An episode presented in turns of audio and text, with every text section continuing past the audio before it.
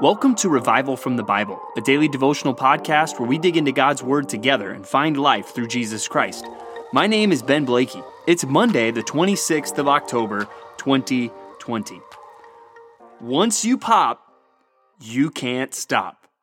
That's the idea that somebody in the marketing department or somebody in the marketing firm that was hired by Pringles to sell their potato chips a long time ago. And now many of us have that thought in our head every time we open a pack of Pringles chips.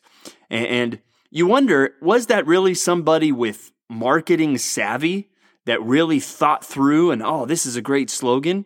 Or was it actually even just somebody that loved Pringles and somebody that knew that wasn't some catchy marketing slogan? That was just the truth. Anybody else listening to this podcast right now enjoys some Pringles. And isn't it true that once you open that tube of Pringles, it's hard.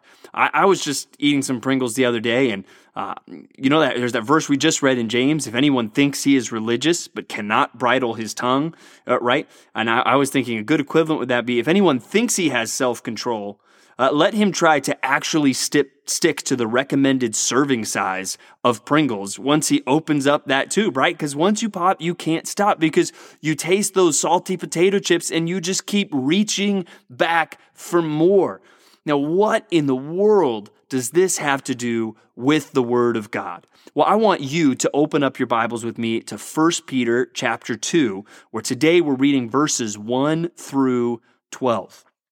And here, we don't see anything about potato chips, but we do see something about craving for more. That once you've tasted that something is good, you keep coming back for more. And if you go with me there to 1 Peter chapter 2, we're going to see this as it tells us to crave what we know is the Word, the pure spiritual milk of the Word of God.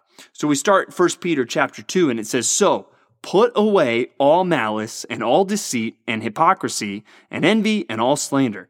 Like newborn infants, long for the pure spiritual milk, that by it you may grow up into salvation, if indeed you have tasted that the Lord is good." And so there we see that command to crave the pure spiritual milk, which I think is referring to the Word of God, that we should have a craving in our hearts, in our souls, for God's Word. But notice, this is not a craving that it's saying just to have for something you've never heard of before.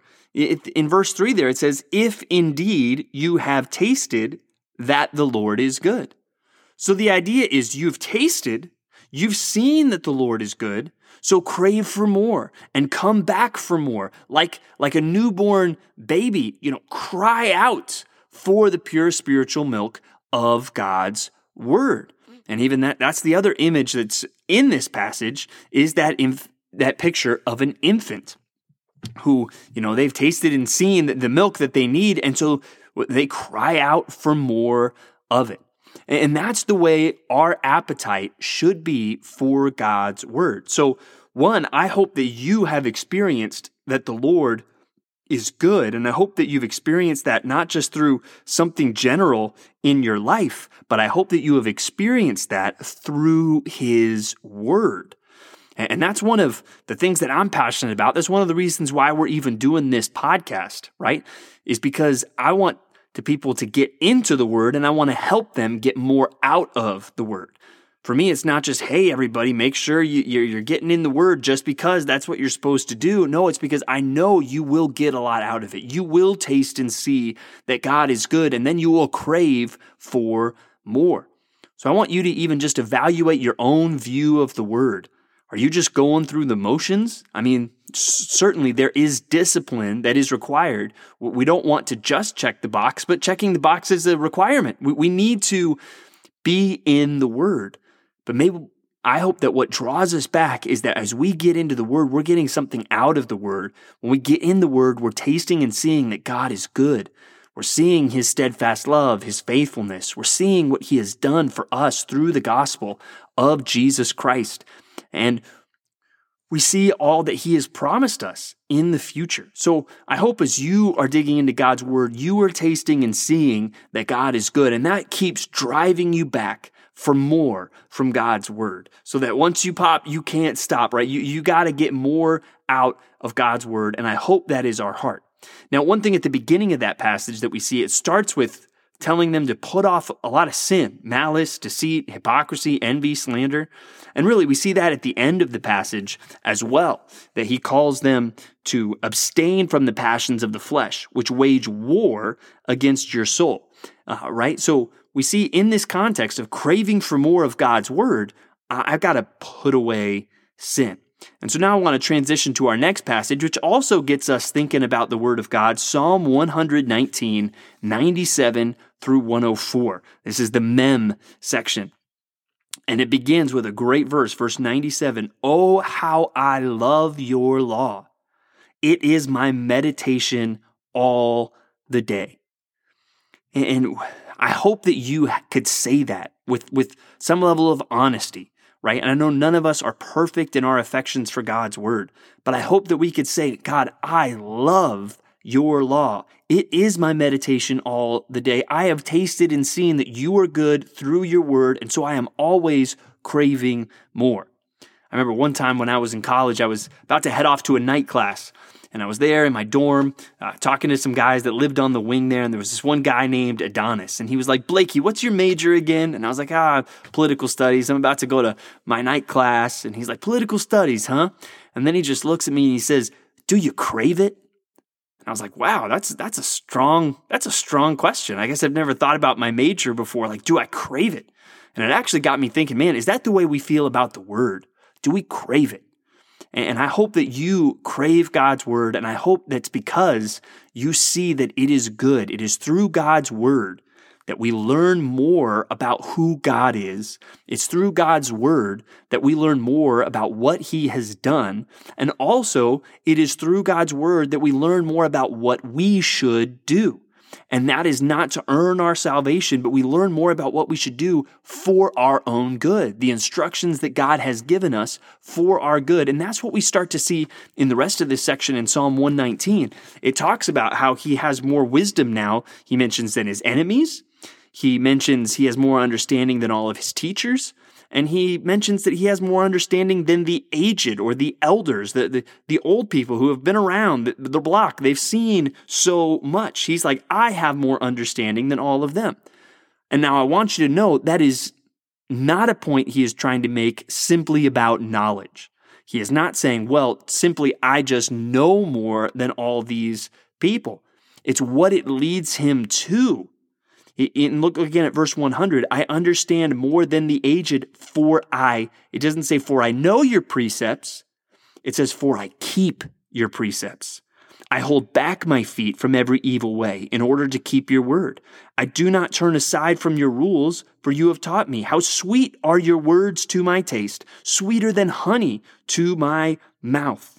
Through your precepts, I get understanding. Therefore, I hate every false way. So we see there more. He's craving God's word. I've tasted and I've seen, and I'm coming back for more. And what he's coming back for more of is not simply that he's geeking out on it, right? That he's learning more things in his head. Certainly, that's a part of what we get out of God's word. But he is talking about, it's because I'm seeing your precepts, God.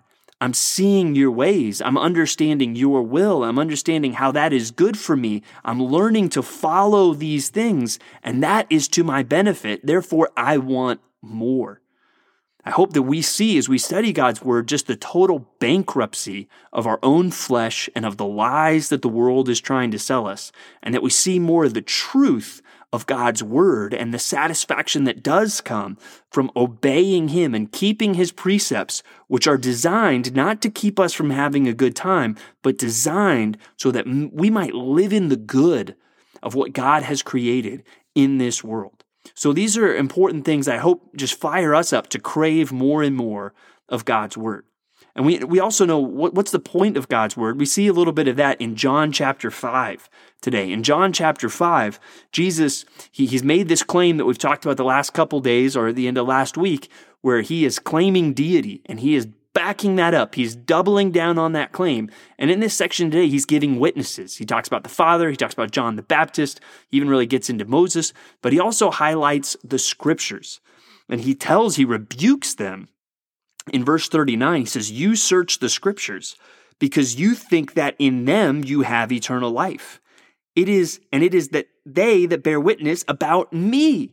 So Jesus is saying, you search the scriptures because you think you're going to get eternal life just out of this book, but you're missing the point. The eternal life isn't going to come from the book. It's going to come from me. The scriptures are bearing witness about me, and you're missing it, right? And that's why even we talk about this being a podcast where we dig into God's word and find life through Jesus Christ. All of scripture is pointing us to Christ, and we want to make sure that we don't miss that point. Another convicting thing I think that Jesus says there is in verse 44 when he says, "How can you believe when you receive glory from one another and do not seek the glory that comes from the only God?" That's a good check for us even as you start a new week. What's your goal this week? Do you want to seek glory from others, whether that's your family, your coworkers, whoever that might be? Is that the glory that you desire the most? Or is it, man, I want to do my best and all of those things, but the only glory I really care about is the glory that comes from God. And even that's what's going to drive me in my family or at my workplace or wherever else it might be. It's 0% about my glory and 100% about God's glory. And it's 0% about seeking the approval of others and 100% about seeking the approval of God. It's a good check for our hearts as we start a new week. Finally, we look at Jeremiah chapter 33 and 34, where again, we're seeing prophecy here in the final days before Jerusalem is going to be taken out by Nebuchadnezzar and the Babylonians and the temple is going to be destroyed. But even in the midst of that, over the last couple days, we've seen God promising peace. God speaking of the future restoration. And we see some of that today in chapter 33, starting in verse 14. It says, "Behold, the days are coming, declares the Lord, when I will fulfill the promise that I made to the house of Israel and the house of Judah. In those days and at that time, I will cause a righteous branch to spring up for David, and he shall execute justice and righteousness in the land. In those days, Judah will be saved, and Jerusalem will dwell securely, and that is the name by which it will be called. The Lord is our righteousness." So here it talks about this righteous branch to spring up for David, and I think that is a clear reference to the Messiah. We've even seen that branch image already used, but I think this is speaking of the future fulfillment of the Davidic covenant, that even though they were about to be judged, and that's really a part of the Mosaic covenant, God was not going to forget his promises that he had made through Abraham, through Moses, and then now more specifically and more recently through David, that he would always have a son to sit on the throne. And he's going to raise up a king. And this is where we've seen Jesus come. But again, I think we're going to see a day where Jesus Christ, the son of David, is sitting on the throne in Jerusalem. And that should bring comfort not only to these Jews or to Jeremiah in this day before the destruction of Jerusalem. That should bring comfort and hope to you and me today. We serve a God that always keeps his promises. So let's keep our eyes on him. Let's see how scripture points us to him. Let's taste the good of scripture and let's crave and come back for more. And hey, let's do this again tomorrow. Thanks for digging into God's word with me today on Revival from the Bible. For more resources, check out RevivalFromTheBible.com. To learn more about Compass Bible Church Treasure Valley, go to CompassBible.tv. Pringles did not pay any money for product placement in this podcast. The grace of our Lord Jesus Christ be with you.